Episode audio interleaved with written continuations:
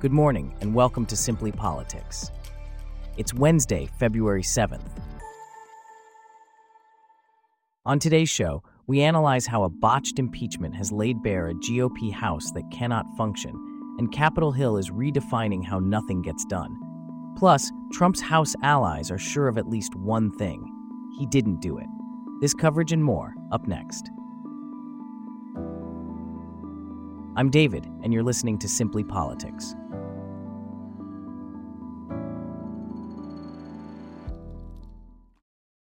We start off with a look at Republican leader Mike Johnson's speakership, which is under scrutiny after a failed vote to impeach Homeland Security Secretary Alejandro Mayorkas.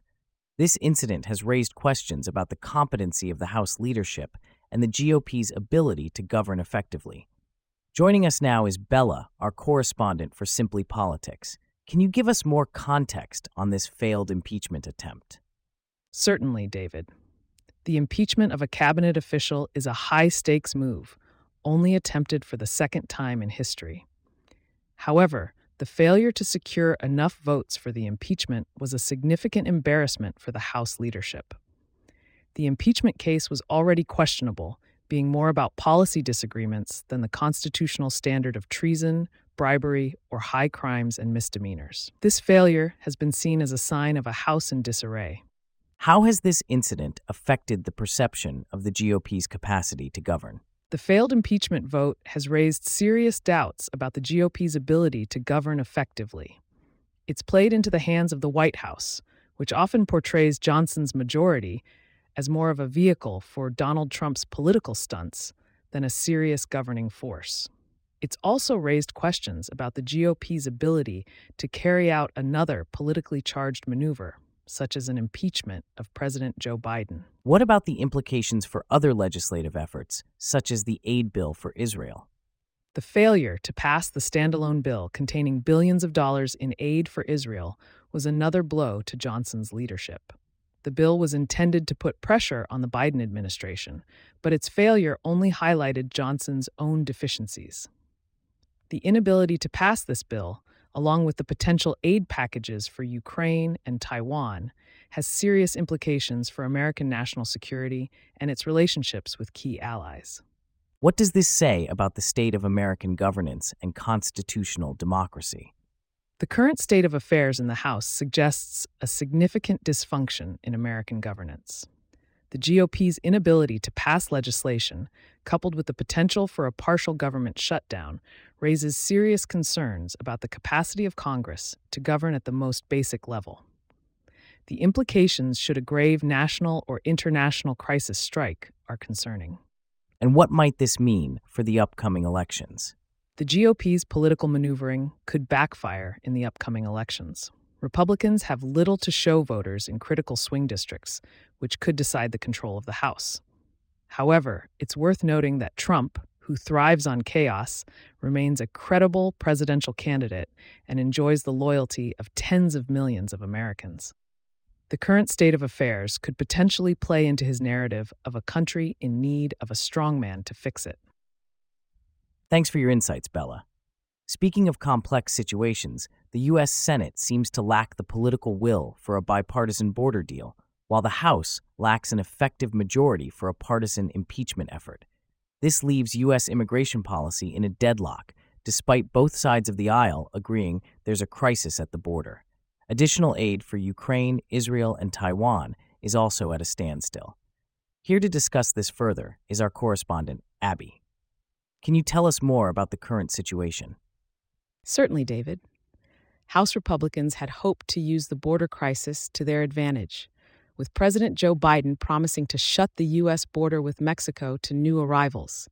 However, instead of working with Democrats and the White House on a deal, House Republicans plan to impeach Homeland Security Secretary Alejandro Mayorkas as a protest of Biden's immigration approach. But as the vote approached, they seemed to realize they might not have the votes to impeach Mayorkas after all. What's the reason for this lack of support within the Republican Party? the Republican majority is so small they can only afford to lose two or three votes, depending on how many lawmakers show up to vote. Two Republicans, Rep. Senators Ken Buck of Colorado and Tom McClintock of California opposed the impeachment. Buck wrote in an op ed that maladministration or incompetence does not rise to what our founders considered an impeachable offense, while McClintock argued that the impeachment articles stretch and distort the Constitution. And what about the bipartisan border deal? Senate Democratic negotiators came nearly all the way to Republicans on what was billed as a bipartisan border deal. However, news broke of Republican leaders turning against the deal by opposing procedural votes this week. Senator James Lankford of Oklahoma, who spearheaded negotiations for Republicans, expressed his surprise at this development, stating that the worst case scenario is to do nothing. What's the stance of the House Speaker on this issue? House Speaker Mike Johnson doesn't believe any new law is required for Biden to shut down the border. He argued at a press conference that even a bill House Republicans passed last year was unnecessary, other than it would compel the president to do more. He emphasized that it is the commander in chief who could end the catastrophe at the border. And how is President Biden responding to these developments? Biden has been trying out campaign trail material stating that the only reason the border is not secure is Donald Trump and his MAGA Republican friends. It seems that the border crisis and the political deadlock surrounding it will continue to be a major point of contention as we move forward. Thanks for the insights, Abby. In a related political development, House Republicans, led by House Republican Conference Chair Elise Stefanik and Representative Matt Gaetz, have introduced a resolution stating that former President Donald Trump did not engage in insurrection. This move comes amidst ongoing debates about the events of January 6, 2021, at the Capitol. We now turn to Celeste, our correspondent for Simply Politics, to shed some light on this resolution and the motivations behind it. Certainly, David. The resolution is quite straightforward stating that former President Trump did not engage in insurrection or rebellion against the United States or give aid or comfort to its enemies. The motivation behind this resolution is to counter efforts to bar Trump from state ballots under the 14th Amendment's prohibition against service in government by those who engaged in insurrection or rebellion. Stefanik and Gaetz have made it clear that they intend to neutralize these legal efforts by formally establishing that the government, or at least the Republican majority in one part of it, doesn't believe this applies to Trump. So, how did the other legislators present at the news conference announcing the resolution respond? The response was somewhat mixed. Some denied that there had been an insurrection at all for instance, Representative Eric Burlison argued that there couldn't have been an insurrection since the crowd didn't have guns. Others, like Representative Marjorie Taylor Greene, pointed out that no one has been charged or convicted with insurrection. Some accepted that the rioters may have engaged in something insurrection like, but argued that Trump bore no responsibility for it. What about the argument that Trump incited the violence? That's a different question than the one in the resolution, which centers on whether Trump engaged in insurrection. It's also a much harder position to defend. While there were mentions of Trump encouraging people to leave the Capitol, there was no exploration of the weeks of false claims Trump had made about the election being stolen or his call for people to come to Washington on that day.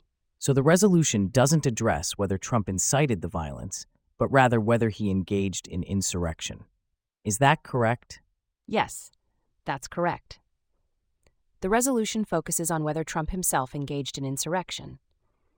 However, it's worth noting that without Trump's rhetoric and calls to action, there is unquestionably no Capitol riot. This is indisputable. Whether this constitutes an incitement of the riot is a slightly different legal dispute. What about the argument that it wasn't Trump supporters who were involved in the violence? Some speakers did suggest that maybe it wasn't Trump supporters at all. Representative Eli Crane, for instance, criticized the media for not considering debunked false claims. However, these claims have been widely discredited. It seems like there are a lot of different narratives being put forward. What's the overall message here? The overall message seems to be a defense of Trump, with various arguments being put forward to deny his involvement in the insurrection.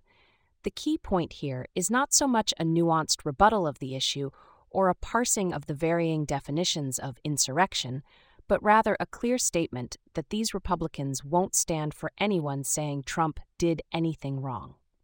After hearing from Celeste about the recent resolution introduced by House Republicans regarding former President Trump's involvement in the events of January 6, 2021, we now turn our attention to Senate Democrats who are making moves to prevent the Biden administration from bypassing Congress when approving weapons sales to Israel.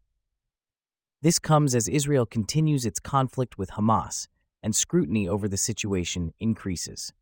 Democratic Senator Tim Kaine of Virginia is set to introduce an amendment that would require the administration to notify Congress before any future arms sales to Israel. Michael, our correspondent for Simply Politics, is here to discuss this further. Can you tell us more about this amendment and its implications?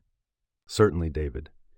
The amendment proposed by Senator Kaine aims to strike language in the $118 billion National Security Supplemental that currently allows the administration to proceed with arms sales to Israel without notifying Congress. This move is seen as a response to the Biden administration's handling of the ongoing conflict between Israel and Hamas and America's increasing role in it. What's the likelihood of this amendment passing? The larger border legislation, which this amendment is part of, is facing bipartisan opposition and is at risk of not passing in the Senate. This makes it unlikely that the Israel provision will see a vote. However, the push from Kaine and the majority of the Senate Democratic caucus is indicative of the growing critique within President Biden's party. Has there been any precedent for bypassing Congress in this manner? Yes, in fact, Biden bypassed lawmakers twice in December to send more than $250 million of weaponry to Israel. This was done through emergency determinations for arms sales, a step that is unusual and has been met with resistance from lawmakers in the past.